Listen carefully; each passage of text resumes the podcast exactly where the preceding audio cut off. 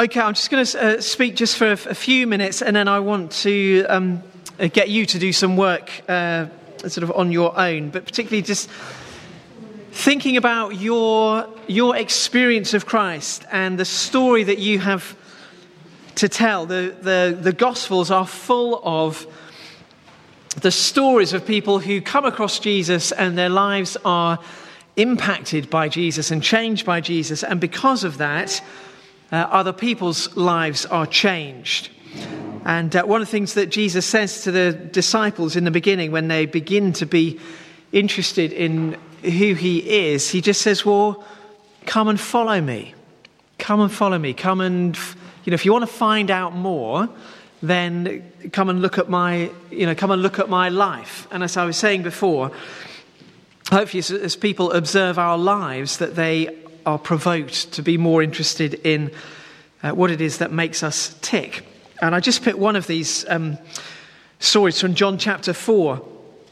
And uh, the Samaritan woman that Jesus has this um, encounter with, and I won't read it because you know the, you know the story and you know the conversation and you know what happens at the end of it. But I just particularly wanted to read these, just the last few verses from chapter 4 and verse 39, which uh, just spell out the, the consequences of this encounter that she has with Jesus.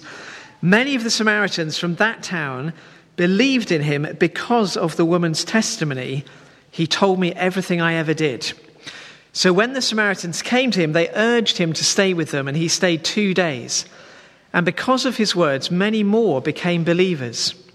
They said to the woman, We no longer believe just because of what you said. Now we have heard for ourselves, and we know that this man really is the Savior of the world. So it begins with this Samaritan woman who meets Jesus. Her life is impacted and changed by Jesus in her situation because he, he knows everything there is to know about her.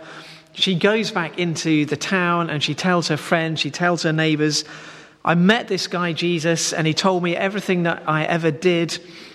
And so they become fascinated they come, they listen, their lives are changed, and they say, We no longer believe just because of what you said. That's how it began. That's what provoked their interest because she told a story of the difference that Jesus had made to her life, and that provoked their interest because they know, you know, they know this woman, they know her life, and they begin to see a difference.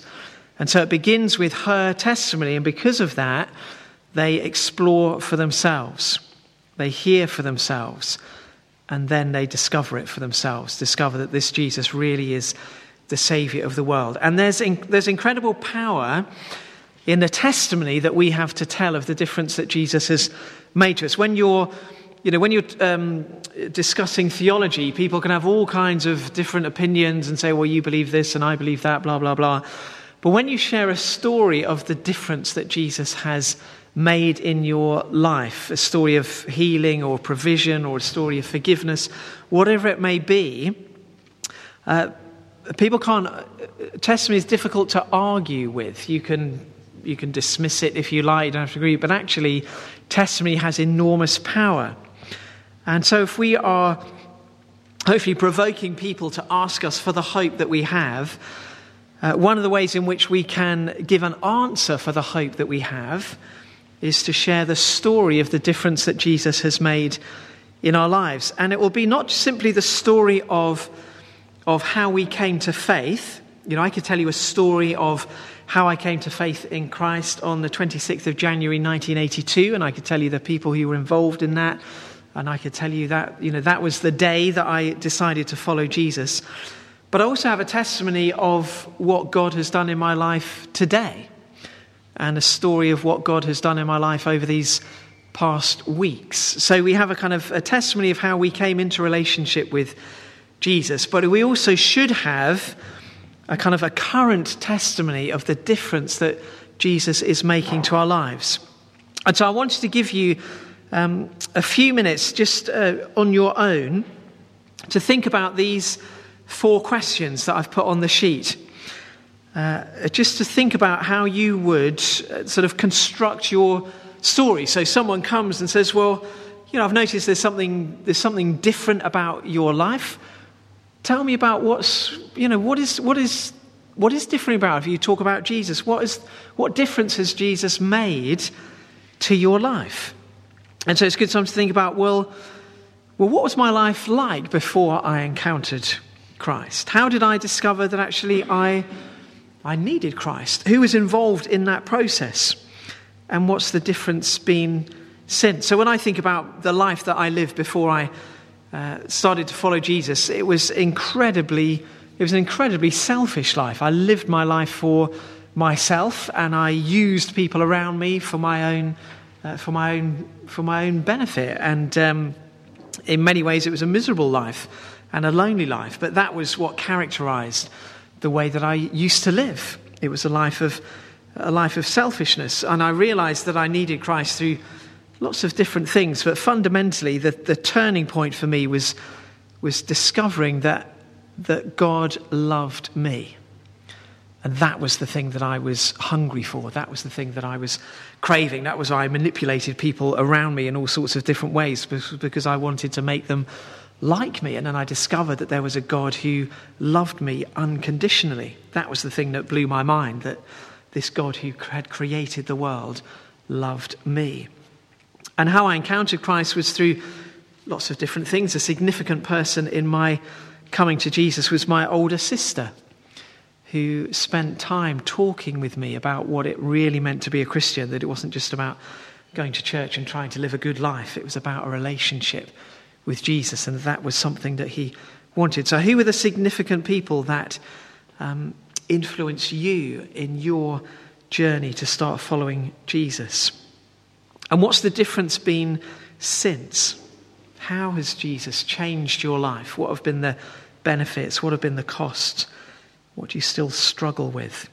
So, I want to give you uh, 10 minutes or so, just on your own, to think about those questions and how you might answer them. So, if you want to stay where you are, if you want to go and spread out a little bit, then um, feel free to do that. But just take 10 minutes to think about those, those questions and how you might answer them, and then we'll, um, then we'll come back together and just finish off with an, uh, one or two other little bits. But just take 10 minutes to think about how you would answer those questions. Okay, well, having done that, what I'd like you to do now is um, find a friend, if you have a friend, and um, tell them your story in about three minutes each. But as you tell your story, assume that your friend knows absolutely nothing of the Christian faith and has never set foot in a church, and so won't understand any of the usual jargon and language that we use secondhand because we know what we're talking about. So that's what I'd like you to do is to share your story and take it in turns, so about three minutes each, but to think about the language that you're using.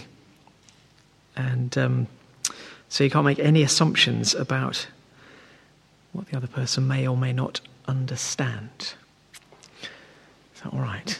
Okay, so you've got about three minutes each to do that, just to share your story as you've prepared it, but imagine they know absolutely nothing about the Christian faith or Jesus or.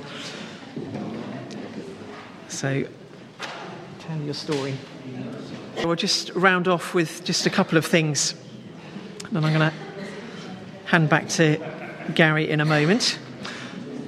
Um, first of all, just to say, when you, I think when you meet later on in the month in your um, small groups, perhaps just to focus on those uh, those questions based on 1 Peter 3:15 and just think about what are the circumstances that would you know provoke people to ask us for the hope that we have you know do our do our lives look different enough from everybody else's? And if they if they don't why why don't they? So those are the sort of questions to reflect on uh, later on. But I just wanted to round off uh, just by referring to uh, what Jesus says in Luke 19, verse 10, where he, uh, he says his, he sort of sums up his mission. He says, The Son of Man came to seek and to save what was lost.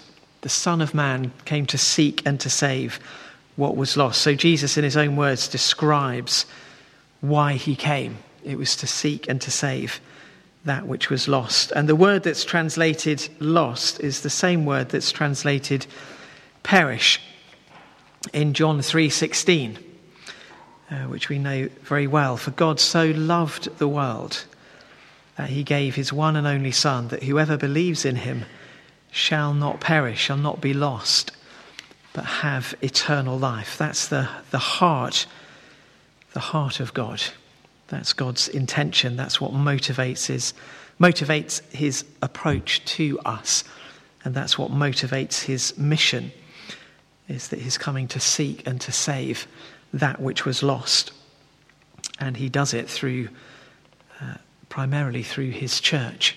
It's through the agency of us that he desires to seek and to save the lost.